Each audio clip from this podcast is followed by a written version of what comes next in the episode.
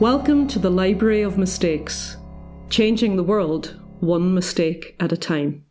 Hello, this is a special episode recorded live at the Library of Mistakes on the 15th of November 2023, in which economist Patrick Schotanus discusses his important new book, Market Mind Hypothesis.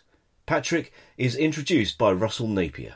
A very special night here at the Library of Mistakes because we're going to talk about the future, and usually we just talk about the past. We're going to talk about the future of economics, why it needs changed, and how we're going to change it.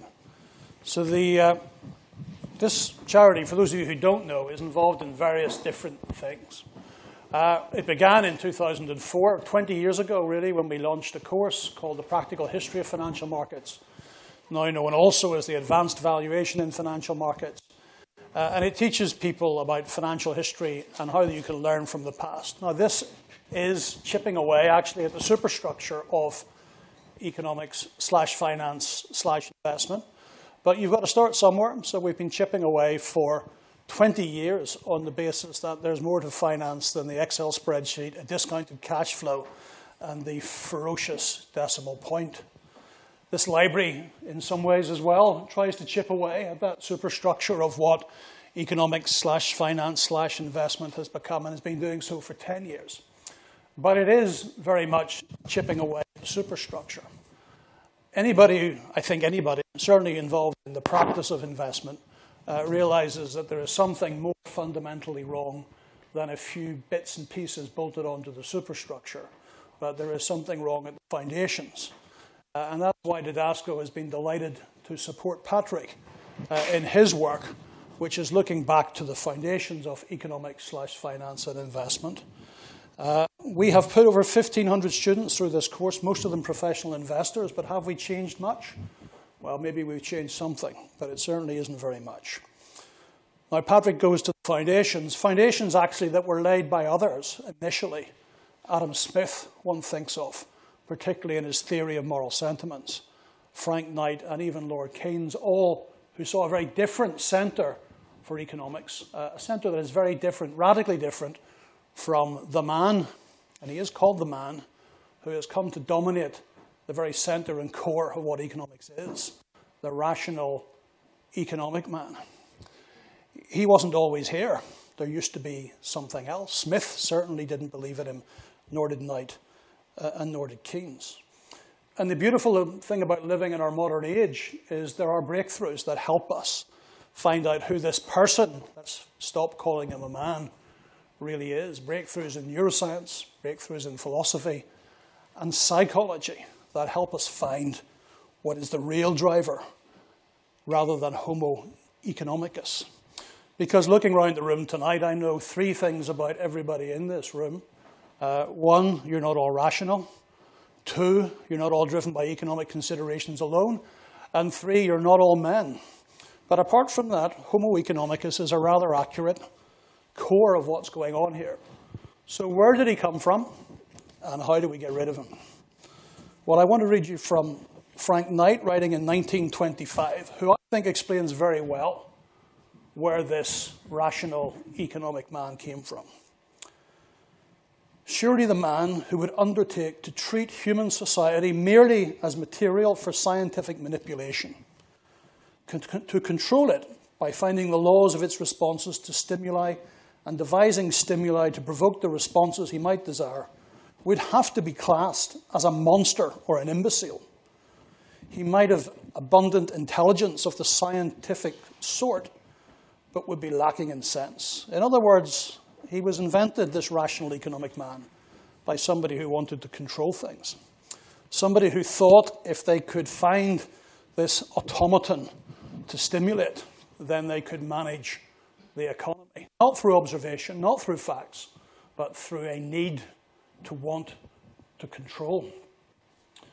So we have this need for scientific manipulation, and I think that is where this monster came from. Whose monster? Marshall's monster? Samuelson's monster? Doesn't really matter. But in my lifetime, or in the last 20 years, the monster's had a few problems. Because, like the Black Knight in Monty Python, his limbs are being hacked off. His limbs are being hacked off one by one by, by behavioral finance. He is no longer this rational being. There are a few predictable, apparently, and systemic behavioral biases. And one by one, the great black knight, that is the rational economic man, is losing his limbs. But for those who know Monty Python, you will know that the black knight is convinced that it is only a flesh wound. So perhaps tonight we are here to drive a, a sword through the heart of that rational economic man. Now, the MMH, the market mind hypothesis, is a new approach, fortunately, pulling upon all this work that's already been done very recently in neuroscience, uh, philosophy, psychology, and other disciplines. And just over a year ago, we held a symposium. Didasko helped fund a symposium uh, which brought all these disciplines together. And very soon, Patrick and the MMH will be moving into the Edinburgh uh, Futures Institute, which is a new and exciting part, a multidisciplinary part of the Edinburgh University, and that's where he should be, but not in the economics department, because perhaps even now this is just too blatant and too frightening for the economics profession. So, what is it that drives us if it's not the rational economic man? Well, let's ask Adam Smith, writing in 1759 in his Theory of Moral Sentiments.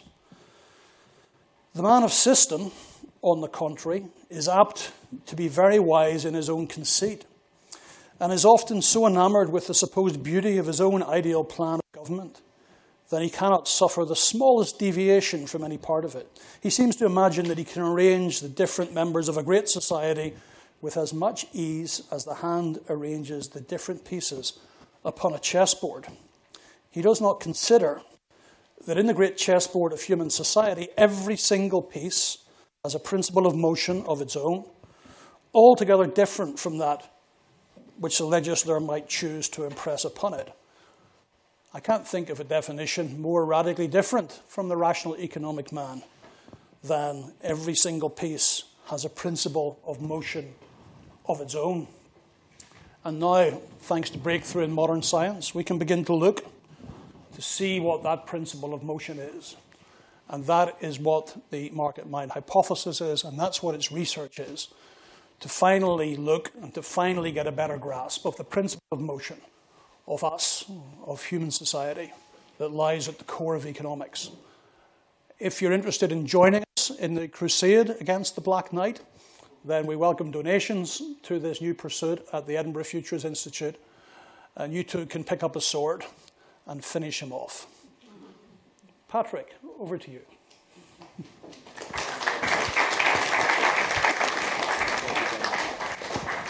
Thank you, Russell, for that uh, kind introduction. And welcome everybody to my talk, um, which will introduce the MMH in general and um, my book, of which you see a screenshot behind me of the book cover uh, in particular.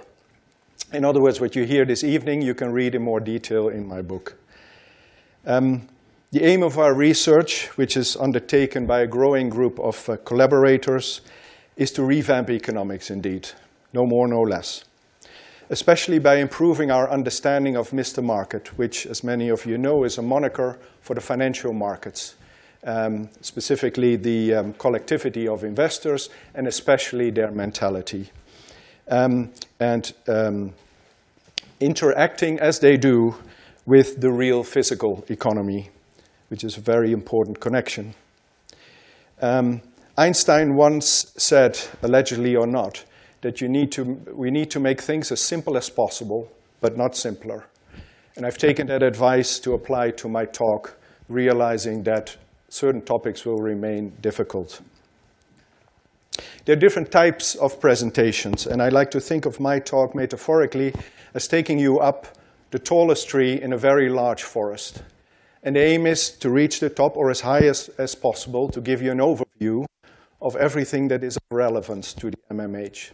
And along the way, I'm taking you sometimes on a side route, along a branch, even along some of the very thin twigs, which may make you feel a bit uncomfortable because it's a bit wobbly, but it's important to um, have a specific look at specific areas of the forest or specific trees in order to get eventually that overall overview. And I promise I will always return to the main trunk of the tree. Regarding the book, the foreword was kindly contributed by Russell, the intermezzo by neuroscientist and complexity pioneer Scott Kelso, and the afterword by philosopher Julian Kiverstein. On my last slide, I will share with you some further praise and recommendations of the book um, by interdisciplinary ex experts, many of whom were speaking, as Russell was saying, at our inaugural symposium in Pamir House last year. And Scott and Julian also uh, spoke at that uh, symposium. Due to time constraints, I can't cover all of our research. Uh, specifically, uh, the MMH submits the two-legged premise for the market-mind principle. Those two legs are mind is market and market is mind. And tonight I will focus on the second leg, market as mind. But it is important to realize that both legs are connected. In other words, there are a lot of similarities between markets and minds, and I'll show you some of those in one of my slides. In terms of uh, terminology, when I talk about economics, please remember that it includes the nested discipline of finance and the nested practice of investment. The quotes you see here, um, I put them on early deliberately because I hope you have had some time to read them. They set the scene for my talk. I particularly point you to the bottom two, which I highlighted in blue.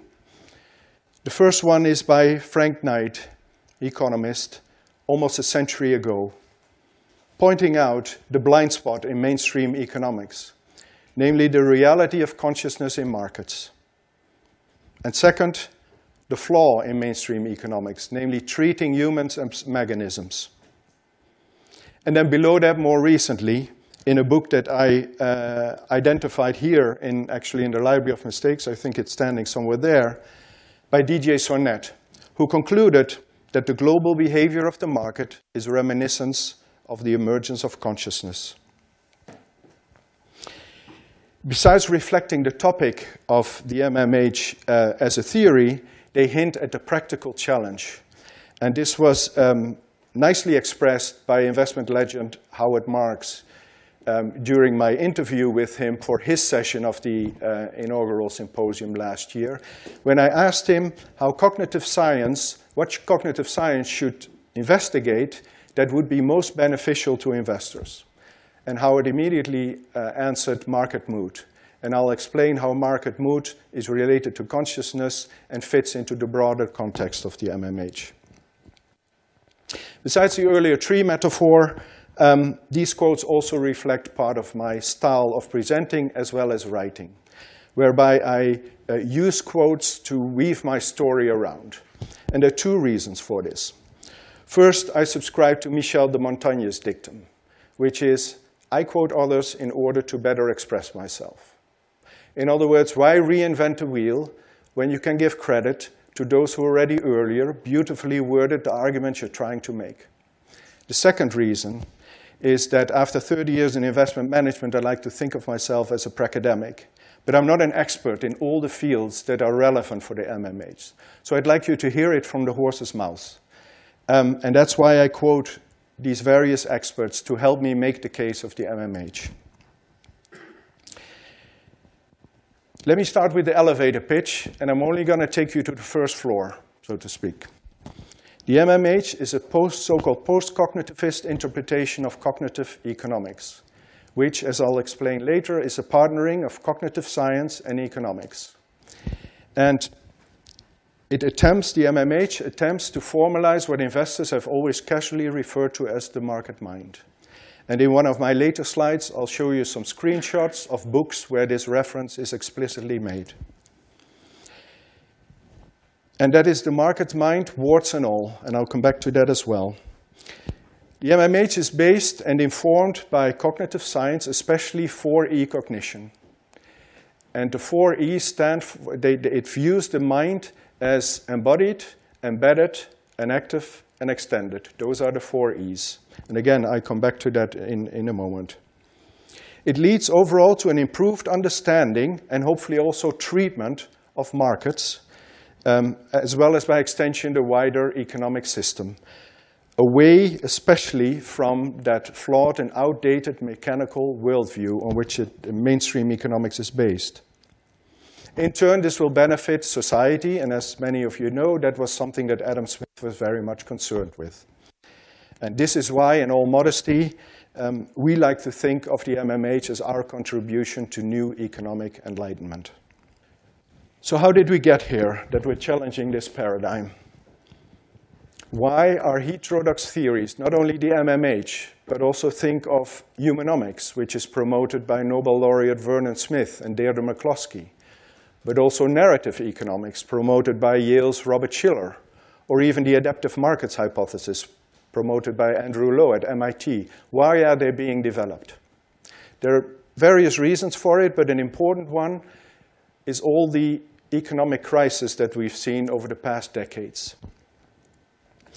Perhaps starting with um, 19, in 1987, Black Monday, where portfolio insurance and mechanistic investment strategies contributed to the crash. That was followed roughly a decade later by the collapse of LTCM, a hedge fund. Then we had, of course, the global financial crisis, the GFC. Um, we had repo collapse just before the COVID crisis, and more recently, the UK's LDI crisis and various bank runs. They were all characterized by a dangerous tail wagging the dog, whereby the financial economy, consisting of markets and securities, and it is the psychological financial uh, economy, was threatening the real physical economy, consisting of markets in goods and services. The GFC, of course, in particular, was not just, not just systemic, but was existential. And the term financial Armageddon was used for a reason. Seth Klarman, founder of Baupost, an investment fund, called it in his 2009 investment letter a life and death experience. In short, these crises raise so many questions and issues. Perhaps starting with the one asked on behalf of the public by the late Queen Elizabeth during her visit to the London School of Economics, where she asked this famous question, why did nobody see it coming? Now, we all appreciate, of course, the need for decorum during those events. But what she was actually asking, of course, was why did nobody of you, the experts, see it coming? A few academics acknowledged this, and important for the MMH, there was the conclusion by Akerlof and Shiller that we will not understand important economic events unless we confront the fact that their causes are largely mental in nature. For them, this was a throwaway comment. But in cognitive science, mental causation is a very important and complex topic Therefore, if we agree with Akerlof and Shiller's conclusion, and I think we should, then we need cognitive science to help us investigate this further. Larry Summers, as usual, was more blunt. Something is wrong with the economics profession if it doesn't change its thinking. And all of this is part of this economic soul search. More recently, Edinburgh's own Angus Deaton identified that there is a deep flaw in economics. And uh, as I will explain, the MMH has identified this deep flaw as the blind spot of mainstream economics about the reality of consciousness in markets and by extension, the mind-body problem. There were policymakers too participating in this soul search. Jerome Powell acknowledging that the linkages among monetary policy, asset prices, and the mood of financial markets are not fully understood. And then there was um, Trichet saying that the models were not very helpful. Finally, of course, importantly, the practitioners, those embodied in the market with skin in the game, who feel, in the words of Howard Marks, the market's temperature. So Soros emphasizing again, financial markets are not supposed to have moods, yet they do. And in his case, he was struggling with the inherent dualism in the economic system. As he worded it, the relationship between the mental mode of thinking and the actual physical state of affairs. In the literature, there are numerous quotes, usually of anonymous traders and investors, who talk about market mood and a sense of this mood.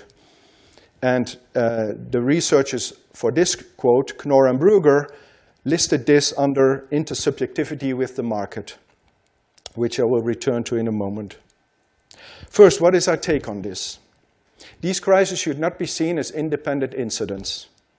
The MMH argues that underlying these is a structural ongoing crisis caused by the wrong theory based on a flawed mechanical worldview, which creates, implements, and justifies policies, regulations, strategies, including investment strategies and other practices, which hurt markets and conscious agents that inhabit them.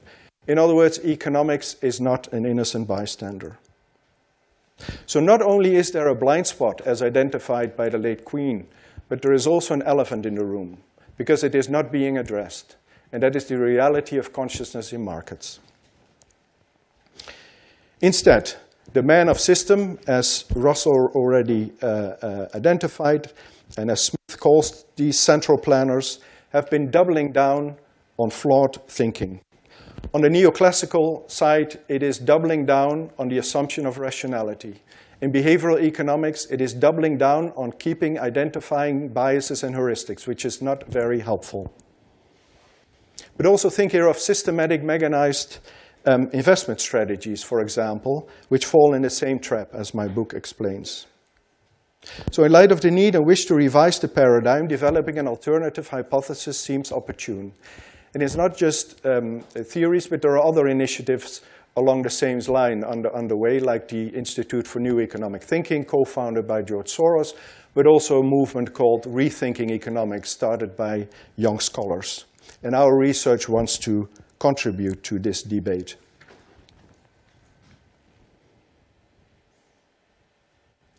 So let's look a little bit more at mainstream's mechanical worldview. So the main flaw in, in, mainstream economics, ignoring the reality of consciousness, originates in its mechanical or computational paradigm, also called worldview, which was revealingly captured by Robert Lucas, one of the founders of mainstream economics and especially the rational expectations hypothesis, when he stated, and I quote, Economics is something that can be put on a computer and run. This is what I mean by the mechanics of economic development the construction of a mechanistic artificial world populated by the interacting robots that economics typically studies. That is his economics. This is why we call it mechanical economics. And as I said, it also reaches into practices, as my book also discusses in detail. Now, there's a lot of criticism on this, and Joan Robertson, another economist who is critical of the rational expectations hypothesis, suspects there is a psychological complex here. And I quote her There is an irresistible attraction about the concept of equilibrium. With an almost silent hum of a perfectly running machine, the apparent stillness of the exact balance of counteracting pressures, the automatic smooth recovery of a chance disturbance.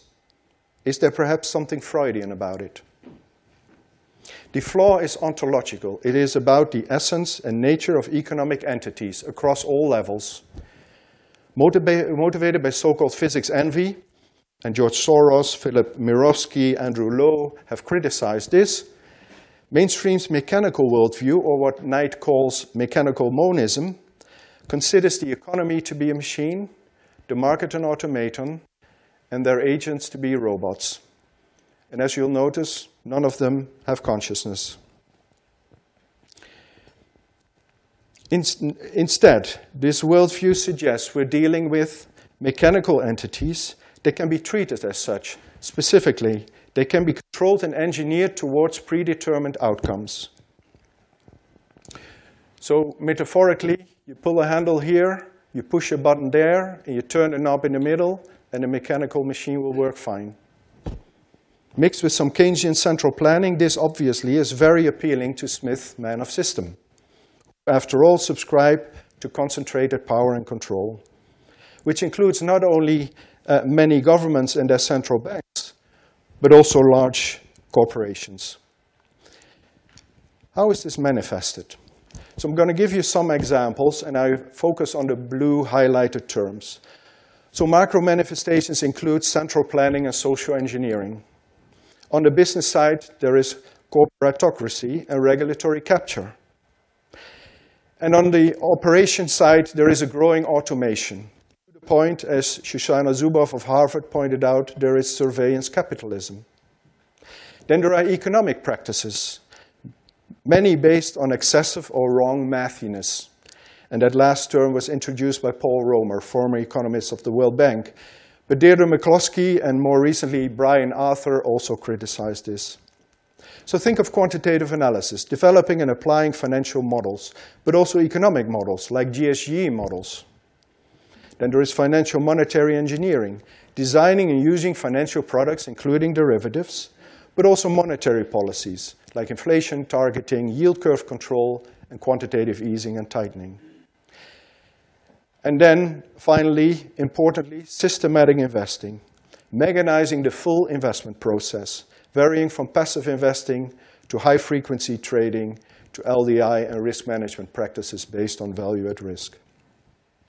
This reflects all these reflect an overconfidence in and over reliance on control and engineering. The problem is that mechanization begets mechanization.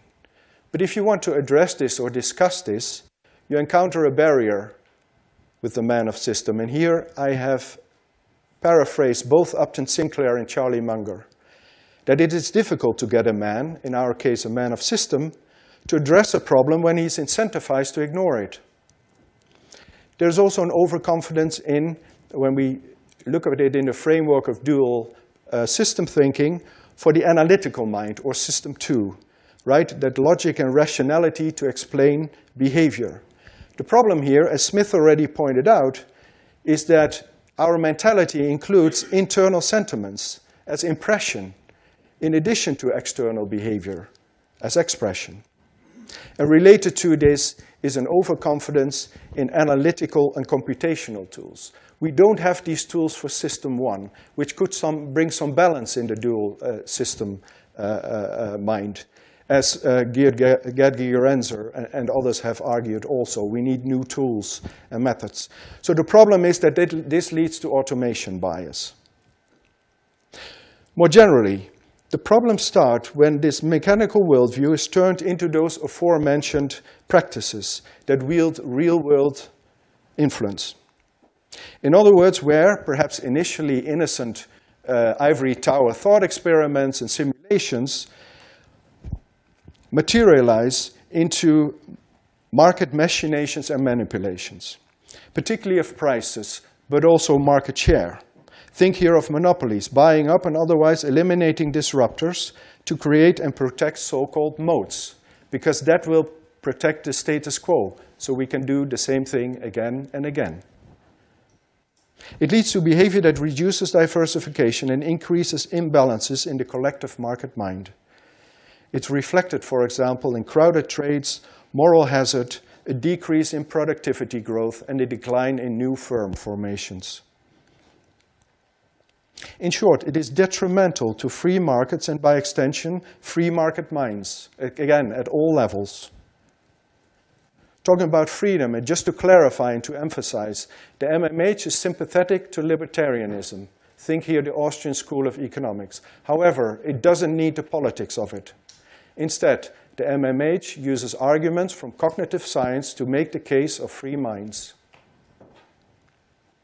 Let me close this slide by sharing a different quote from Frank Knight, who beautifully hits the point home, and I quote, The power of mechanistic logic over common sense is great, but it does not extend to making the plain man deny that he and his fellows are conscious beings moved by conscious interests.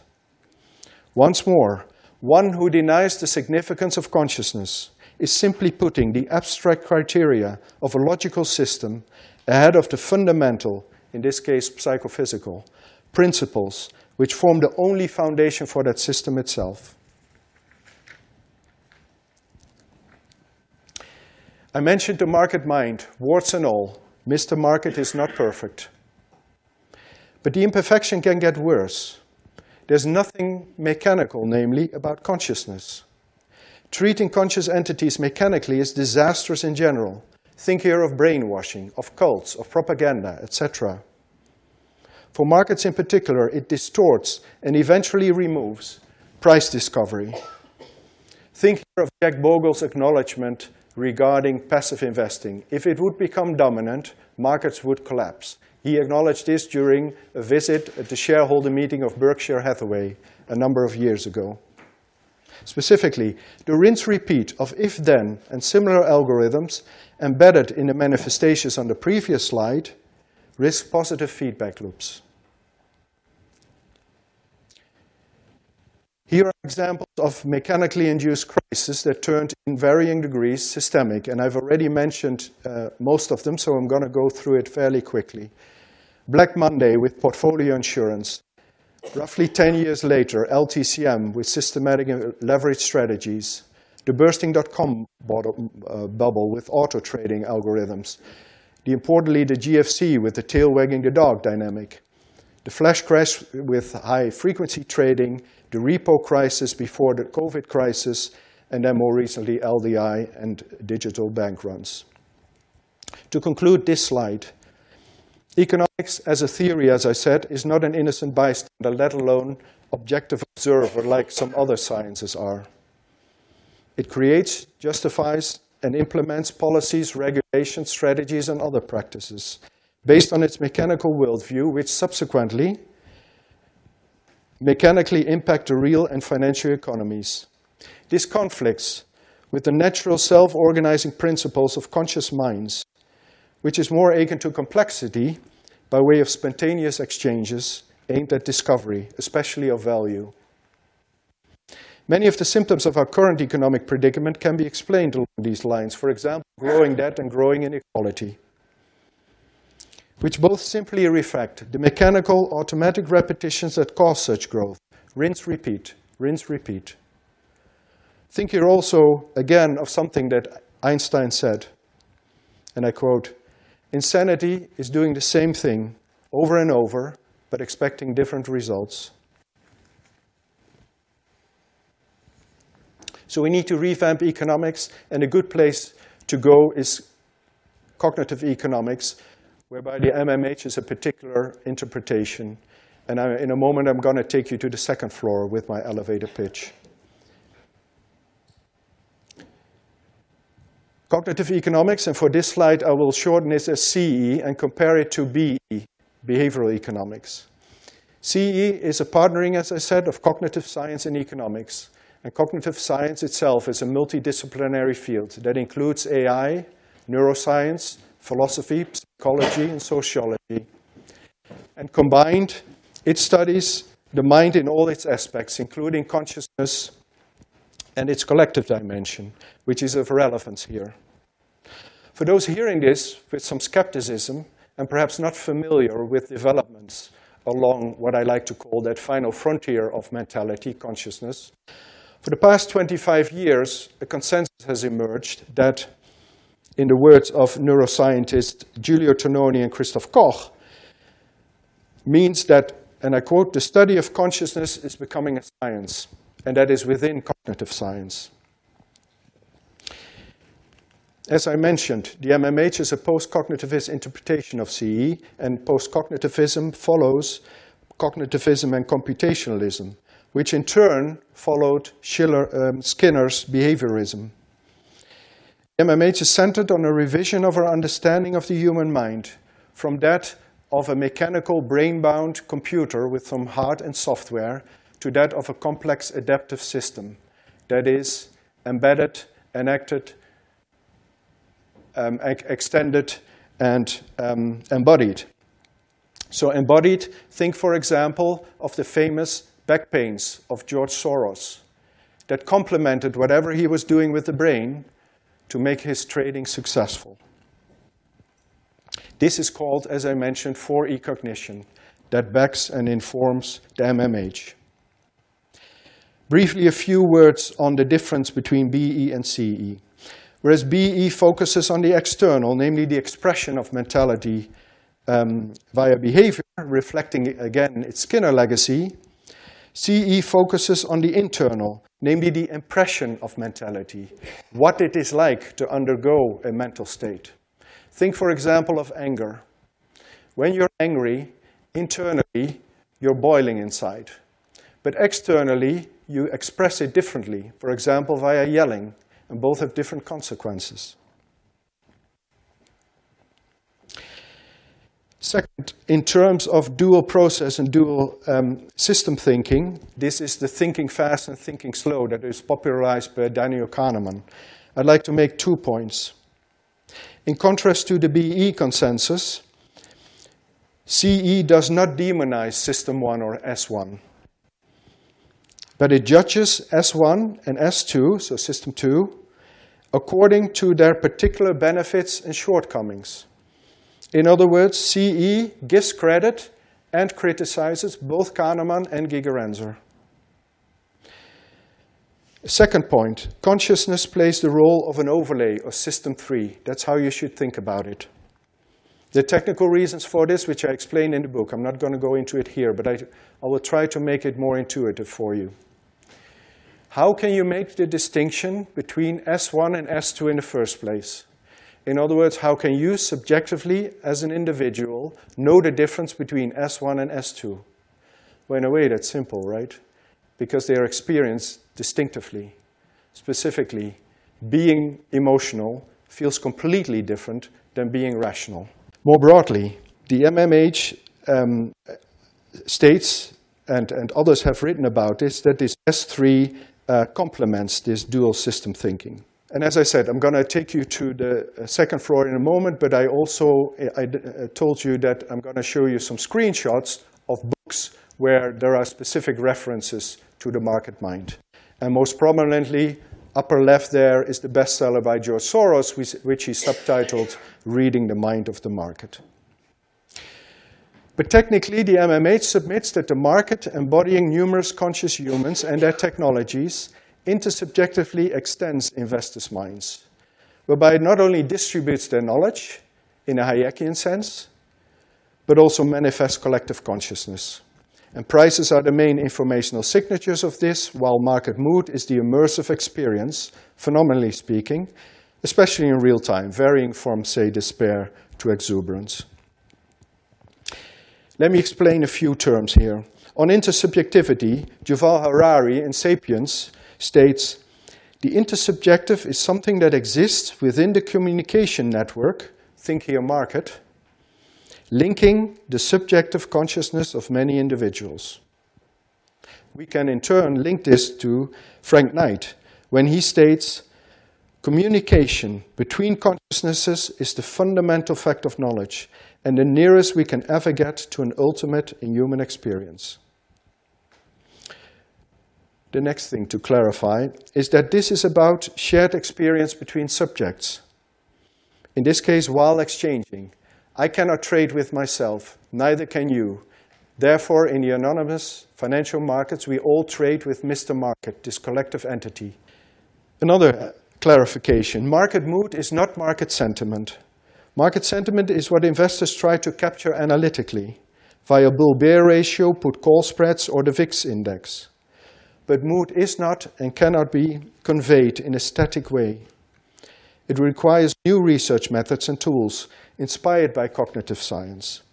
And developing these is part of our research program. More broadly, let's be very clear what we're talking about here, namely extended consciousness.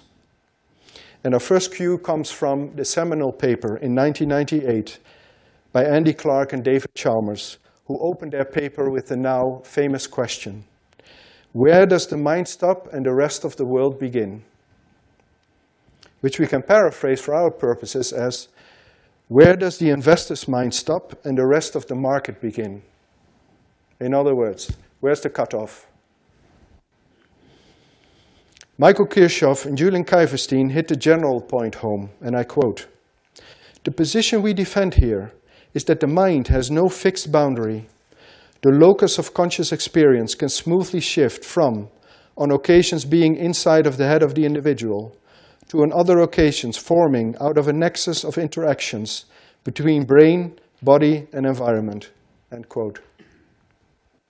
So it becomes intersubjective, coming back to that word, once the environment consists of or includes other conscious minds. In cognitive terms, markets show a supercharged and supersized version of what Clark and Chalmers called active externalism. For example, our collective state of believing is out there, namely in the constitution of prices, with securities acting as shared physical scaffolding, as I'll explain in the book.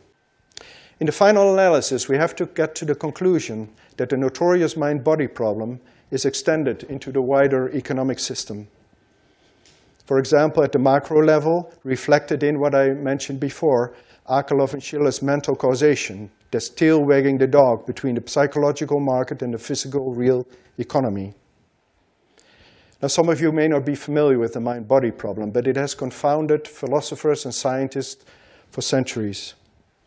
It basically asks to explain the relationship between matter, i.e., the brain, and mind, i.e., conscious experience. Another way of stating this is how our physiology gives rise to our psychology, especially its qualities, known as phenomenality, transmitted via sentience. For example, your brain physically processing a 25% drawdown in your portfolio, which is all about quantity, is accompanied by the feeling of hurt, which is all about quality of that painful loss. So how is the quality of experiencing a drawdown related to the neurons that physically carry the signal? Consistent with physicalism, the efficient market hypothesis considers this as epiphenomenal and not relevant. However, if that is the case, then the hurt of pain from a losing trade is causally inert, which contrasts with the practical reality that it actually often leads to the physical action of closing that trade, irrespective whether this is rational or not. I'm going to share some similarities between markets and mind because, as I said at the beginning, they have a lot in common, and it is one of the main themes of the MMH. The general similarities were already recognized in economics, for example, by Hayek, and cognitive science by Kelso and Glimcher. And both fields have that shared final frontier of consciousness.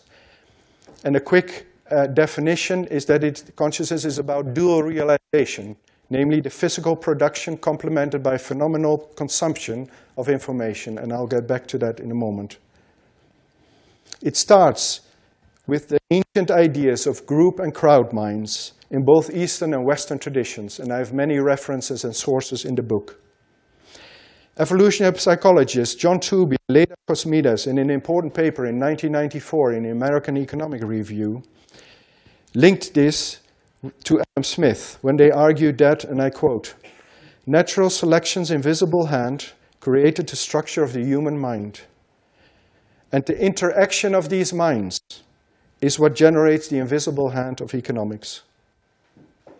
Coming back to that shared final frontier, in cognitive science, philosopher David Chalmers made a crucial observation that, the MMH submits, applies to both the individual and the collective extended mind, like the market mind.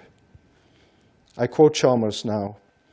When an experience realizes an information state, the same information state is realized in the experience's physical substrate. We might even suggest that this dual realization is the key to the fundamental connection between physical processes and conscious experience. We need some sort of construct to make the link, and information seems as good a construct as any. We might put this by suggesting as a basic principle that information in the actual world, think prices here, has two aspects, physical and phenomenal aspect. So here are a few specific similarities which I'll run through fairly quickly. Like neurons, securities pass on information, especially via prices. They cluster by way of assets, industries, etc. And they are centrally housed in exchanges, just like neurons are in the brain and elsewhere in our body. Like a free mind, a free market mind can show spontaneous order. It doesn't need an central executive, in this case an auctioneer. In both cases, there's no homunculus. They can be Bayesian, testing hypotheses. Sometimes they're awake, at other times, they're asleep. They both allocate resources, and they can both lose consciousness. In the market's case, Lehman almost caused a coma. So in conclusion, price discovery, involving the simulcasting of information from the market mind's cortical regions, leads to the market's awareness, phenomenally experienced by investors as mood. I thus didn't exaggerate when I mentioned the deep-seated connection between minds and markets. Investor consciousness extends when information is realized both physically and phenomenally in a market's mind via the concentrated numerical format of prices. In other words, prices form our construct, to use Chalmers' term. They are the informational building blocks acting as conductors to collectively bridge mind and matter in our efforts to benefit from and or hedge against states of the world. Among others, this should change our view, not just of what prices are, but what they do. In turn, this has implications for how we investigate them and thus also for our policies and practices. Specifically, mechanical analysis methods do not capture mood. And we need to develop new research methods and tools, which leads me back to our research program. And these are the last two slides, which I will discuss quickly. Um, the MMH research program, um, if all goes well, will be hosted by the Edinburgh Futures Institute and housed in that beautifully newly renovated building along Lauriston Place that I assume many of you have seen. Our program consists of four pillars, uh, research projects, events, um, a book from which I will derive a course, and consulting. And um, among the events are guest lectures, and our inaugural guest lecture will be delivered in early December um, by the brilliant Deirdre McCloskey. Um, for the events in December, we have a few places less uh, uh, over, so if you're interested, let Russell or David or myself know. And we created a research manifesto which includes descriptions of the planned projects, and it's included in Appendix 2 in my book. Here are um, a number of growing collaborators, which I credit hereby. Um, many of them were um, speaking at uh, the inaugural uh, symposium. And as you can see there, of those previous speakers, it's an eclectic bunch, um, interdisciplinary academics, but also investors and policymakers. I promised you also some further praise and recommendations for the book that you can see here a selection of. The rest are, are in, in the beginning of the book. And uh, I just want to conclude by emphasizing that the MMH is still under construction, and our program is like a startup, uh, with my book as a guide. It is said by Arthur Schopenhauer and others that there are three phases in the acceptance of a new idea like the MMH. Roughly, at first, they ignore it, then they criticize it, and finally, they copy it and state it was obvious, and there I go along. I believe we're moving into phase two now. Expressed in terms of the movie The Matrix, we're basically offering you the red pill to wake up from that flawed mechanical worldview. I also started with the image of climbing a tall tree. Well, with our research, we also go deep down. So via our papers, my book, guest lectures, etc., we're showing you how deep the psychophysical rabbit hole of economics is by exploring how minds and markets are related. This ultimately leads to the market mind principle I mentioned intelligent, sometimes conscious self organization via market dynamics, centered on exchange to discover values. This supports that reflexive two way premise mind is market and market is mind. For more information, I refer you to some sources there. Thank you for your attention. Happy to answer questions, I guess, after the interview, right? Thank you.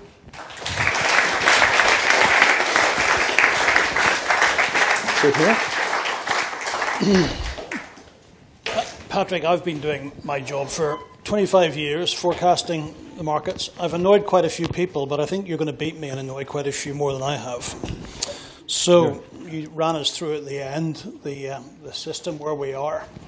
So, what is the pushback? Uh, I mean, obviously, we didn't arrive at this current view of economics without a lot of very clever people doing a lot of research. So, what is it about uh, the MMH that uh, you get the pushback on, and what do you expect to get the pushback on? Because it is a, a really radical, different approach coming from a different, uh, different uh, disciplines. Yes. So, if I can um, put the uh, uh, pushback and criticism in, in, in two categories. Perhaps surprisingly, there is the, the, the category or the group of um, parties that, one way or another, uh, try to monopolize uh, new economic thinking or uh, new economic enlightenment or any of that. And, and, and the MMH is, if, if, if, people, if people realize it, is a very powerful theory, so it's, it's considered as a, as a threat. Now, the second category are the usual suspects. So that is uh, mainstream uh, economics, which we call mechanical economics, which basically is a partnering of the strange bedfellows of new classical economics and new Keynesian economics. And uh, as some of you know, uh, Milton Friedman was one of the founders there as well, and he argued that um, uh, assumptions basically don't matter in terms of realism. Um, and if you encounter them in, in the discussion, um, uh, I, I, like to, to, to um, explain this by uh, quoting um, Robert Solow, who um, is a mainstream economist, but he was very critical of uh, Robert Lucas and Tom Sa uh, Thomas Sargent and, and uh, uh, basically new classical economics because they don't want to discuss the assumptions, whereas Deirdre McCloskey and others have said the assumptions are crucial. And obviously, the assumptions that I, that I argue that it's, it's crucial. But here is um, Solow's uh, uh, famous Bonaparte anecdote, which I will quote. Suppose someone sits down where you are sitting right now and announces to me that he is Napoleon Bonaparte. The last thing I want to do with him is to get involved in a technical discussion of cavalry tactics at the Battle of Austerlitz. If I do that, I'm getting tacitly drawn into the game that he is Napoleon. if I do that, um, now Bob Lucas and Tom Sargent like nothing better than to get drawn into technical discussions, because then you have tacitly gone along with their fundamental assumptions. Their attention is attracted away from the basic, your attention is attracted away from the basic weakness of the whole story. Since I find that fundamental framework ludicrous, I respond by treating it as ludicrous. In his case, by laughing at it. So as not to fall into the trap of taking it seriously and passing on to matters of technique. And this quote actually is in a fantastic book by Arjo Klamer. He, he uh, wrote this 40 years ago conversations with economists, and I've said to Russell, it should be here in the library because it's a fantastic historic document of how people thought about those days and where we are now with our predicament. So that's my long-winded answer to your first well, question. Well, fortunately, I'm not sitting here pretending to be Napoleon Bonaparte. Uh, we, we, we're here to discuss the research centre. Uh, we're here to discuss help going forward. But beyond the mere financial intellectually, there, I think there's quite a few economists in the room. What is the contribution that people in this room or people watching can make in terms of uh, the MMH? Yeah, it's. Uh, I, I, mentioned a few collaborators uh, already. I think, um, particularly if you read the book, there are very many topics that I suspect uh, students, young scholars, but even senior academics are interested in. And in a way, almost, they, they need to be further developed as part of the MMH. And to some extent, perhaps people can uh, create their own niche uh, with it. So if you're interested in it, um, let me or my other collaborators know, um, perhaps draft a first paper, and in that way, uh, you know, we can, uh, we can develop the MMH together and we can spread the word, etc. And there are, there are enormous opportunities, I think, because the, the, the, the conviction, growing conviction that something in economics needs to change is there. And I think the MMH is a, is a you know, a, a strong candidate to, uh, to push this and to drive this.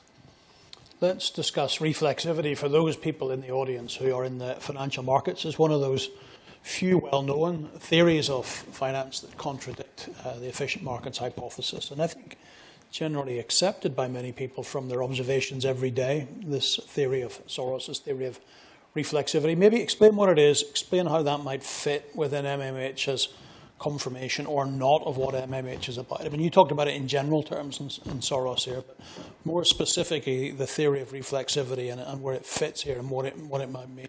Yeah, it, it's important to remember that uh, Soros studied at the London School of Economics under Karl Popper. And Karl Popper wrote a paper on the mind body problem. And Soros, many people don't know this, but his first post graduation paper was not about investing, but it had the title The Burden of Consciousness. And in everything, if you read carefully what Soros wrote, then uh, what he reflexivity is in a way the economic inter early interpretation of this uh, mind matter interaction in the economic system. And as those of you who, who know a bit of as investors on reflexivity, Soros specifically talks about prices impacting the fundamentals, whereas according to the, to the mainstream theory, prices only should reflect fundamentals. And moreover, then you get into things like momentum, where prices impact prices. And so in other words, reflexivity is, was a very early but important um, insight from an, a, a, a, smart investor on how mind-matter interaction works in the economic system. One more question before we go to the floor. You've described uh, Adam Smith as the father of cognitive economics. Do you want to explain more, more formally where this relationship is between where we are now and, and what Smith was writing about in the 18th century? Yes, bec- um, some of you may know that, uh, particularly by German intellectuals, um, uh, a, a, supposed problem was raised, and they called it das Adam Smith Problem, translated the Adam Smith problem, where supposedly there was a con- conflict between what he wrote in the Theory of Moral Sentiments and what he wrote in The Wealth of Nations.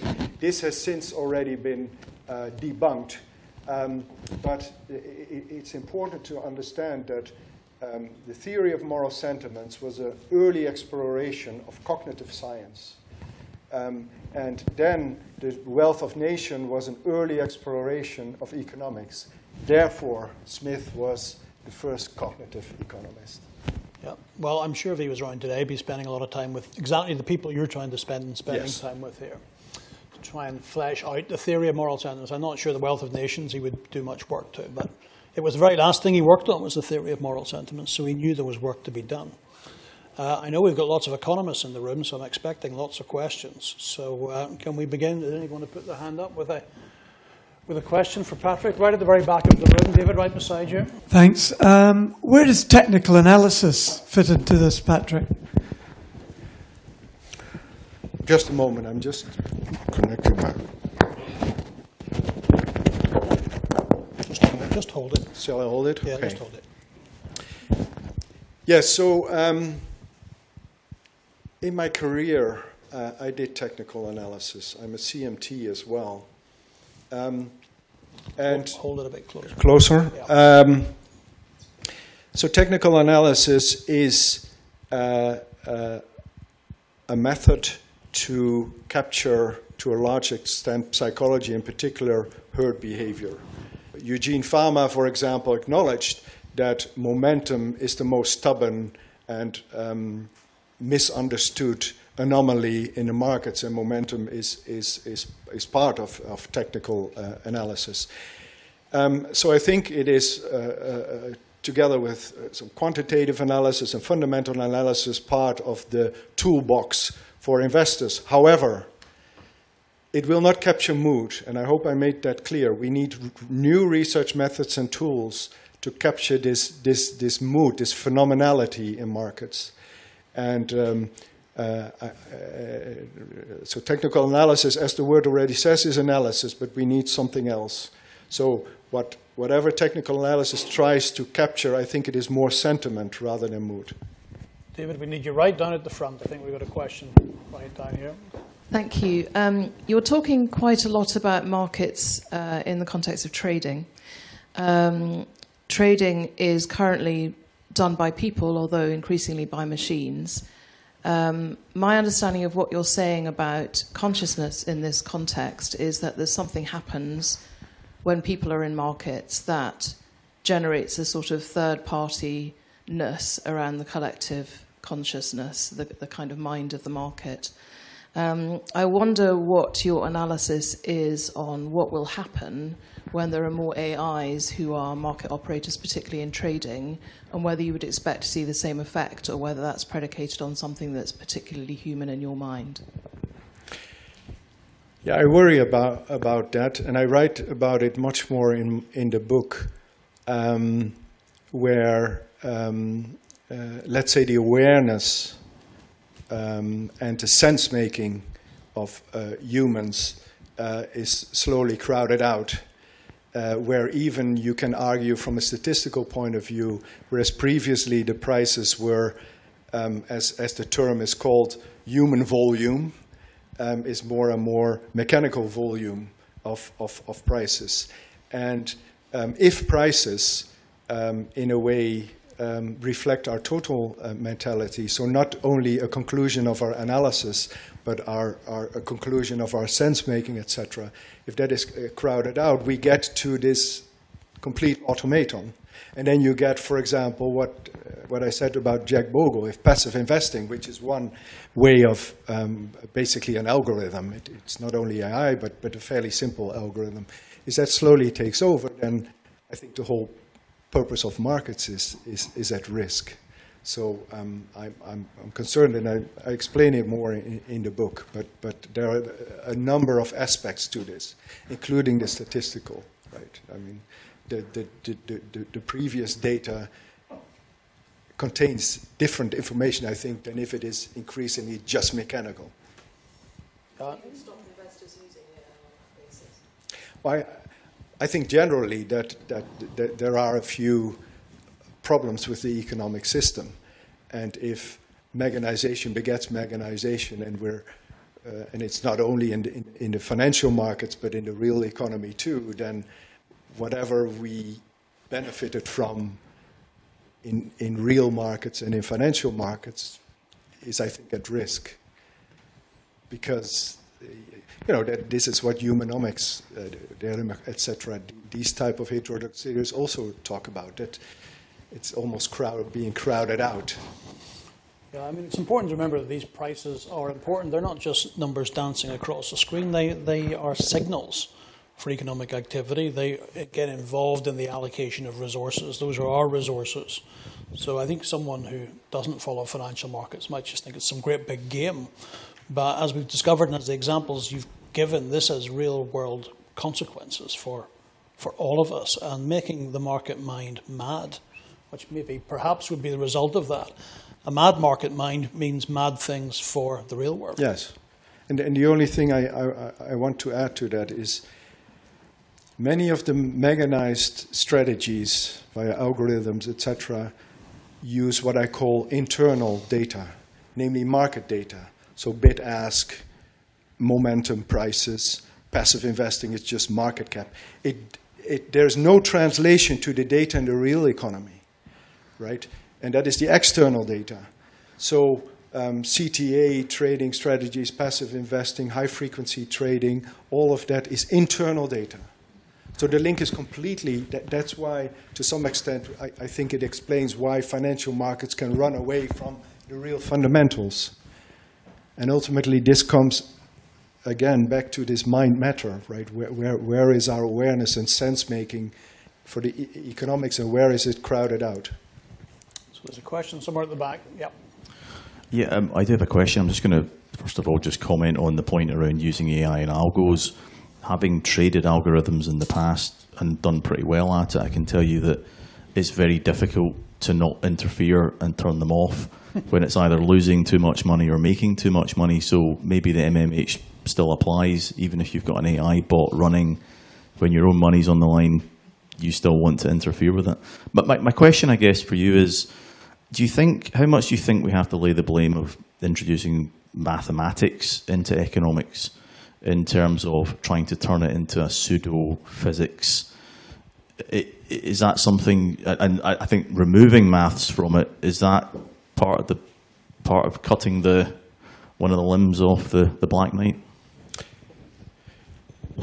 Um, the two main points I want to make. First, um, and and this is why I like I, I work with Scott Kelso and Carl Friston, etc. Um, if you, to some extent, accept that there is this mind working in the markets, then you need to use different math. So math is fine, but it's the wrong math, they say. And Gerd Gigerenzer has said this also. The second point is that if you look at, at the history of how uh, mainstream economics evolved and emerged, um, I argue in the book that the cart was put before the horse.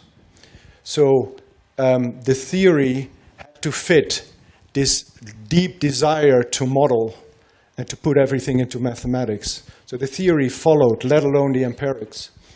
And I mean, to, me, it, it, was stunning that uh, Robert Lucas, just before the global financial crisis, said that we've solved all the depressions, etc. Right? I mean, even afterwards, in some of the autobiographies of central bankers, uh, there's still the denial that these are empirical facts, these events that tell you something.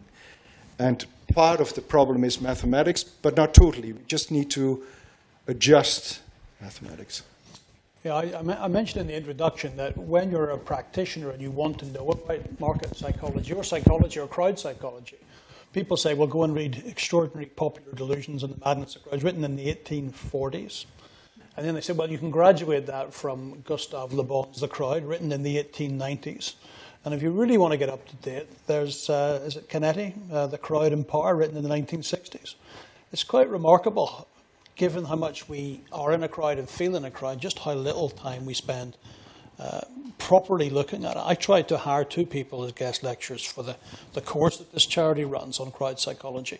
Asked the first one, would he come and uh, give us a lecture on crowd psychology? He said he, he said he felt uncomfortable talking to people in finance because he had studied the crowd psychology of football hooligans. And I said, well, you might, you might find out that there's actually quite a lot in common there. And the, and the second one said he felt uncomfortable because he'd studied the crowd psychology of the police. So inherently, this is crowd psychology, and yet we spend so little time trying to understand it. Do you think that's a legacy of the mathematization of finance slash investment slash economics? We know it's there, and yet we spend so little time looking at it. Is it we just think we can't un- possibly understand it? Yeah, I think that that, that, that is that is part that, that is a large uh, uh, part of it.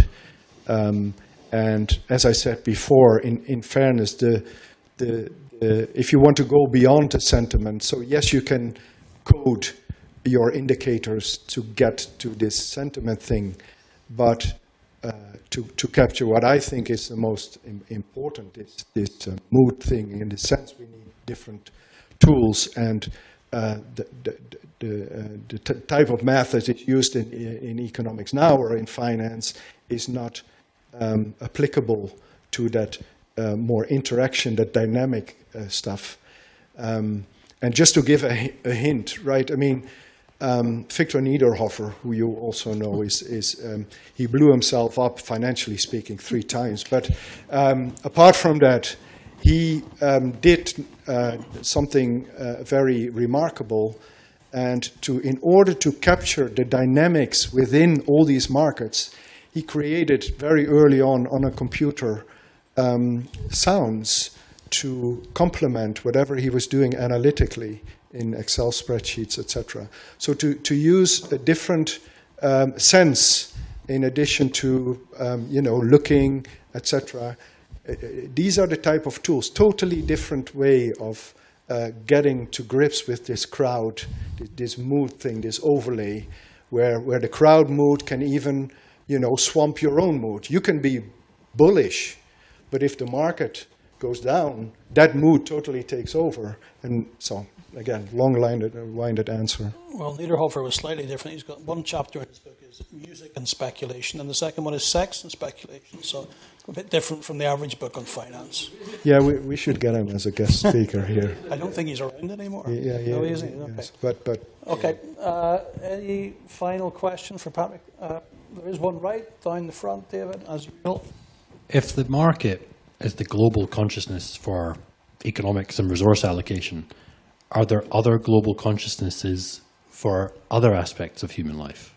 And small follow up: Are you running away from physics envy and accidentally stumbling into biology envy instead? yes.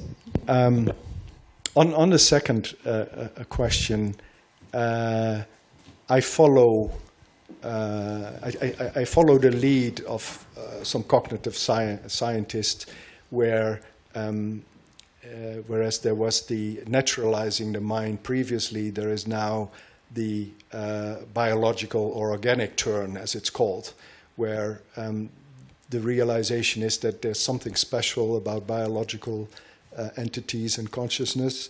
So, um, uh, kind of, I may, but I'm following the lead of others, so then others are. and on the, on the first question, um, I discussed that in the book. So, for example, the internet of, or Wikipedia or whatever, the internet could be an example of. Um, and uh, Christof Koch, who is one of the neuroscientists who is promoting uh, uh, integrated information theory as a, as a theory on consciousness, um, strangely uh, says that group consciousness cannot uh, exist, but he does recognize internet as kind of a group uh, uh, awareness.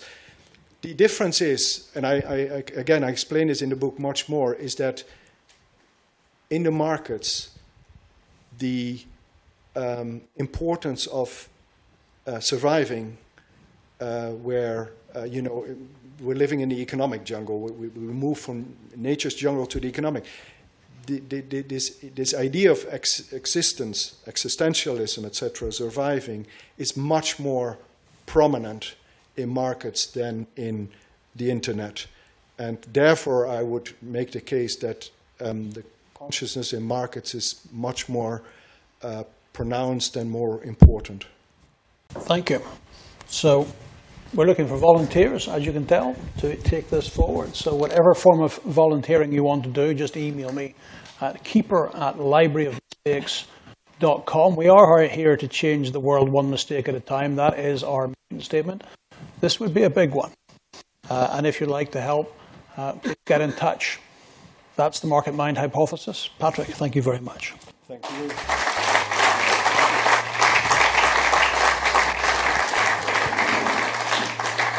Thanks for listening. The Library of Mistakes is based in Edinburgh. To explore it in person, simply visit libraryofmistakes.com, register as a reader, and book your visit. It's all free. And to enjoy little nuggets from our extensive collection of books, watch videos of our talks, and keep up to date with what we're up to, do follow us on X, LinkedIn, and Instagram. Also, if you'd like to learn more about the world of investment, the Library of Mistakes runs an outstanding course called The Practical History of Financial Markets. To find out more, please see the link in the show notes. And finally, if you enjoyed this episode, why not subscribe to the series? Simply search for Library of Mistakes on Apple Podcasts, Spotify, or the podcast platform of your choice.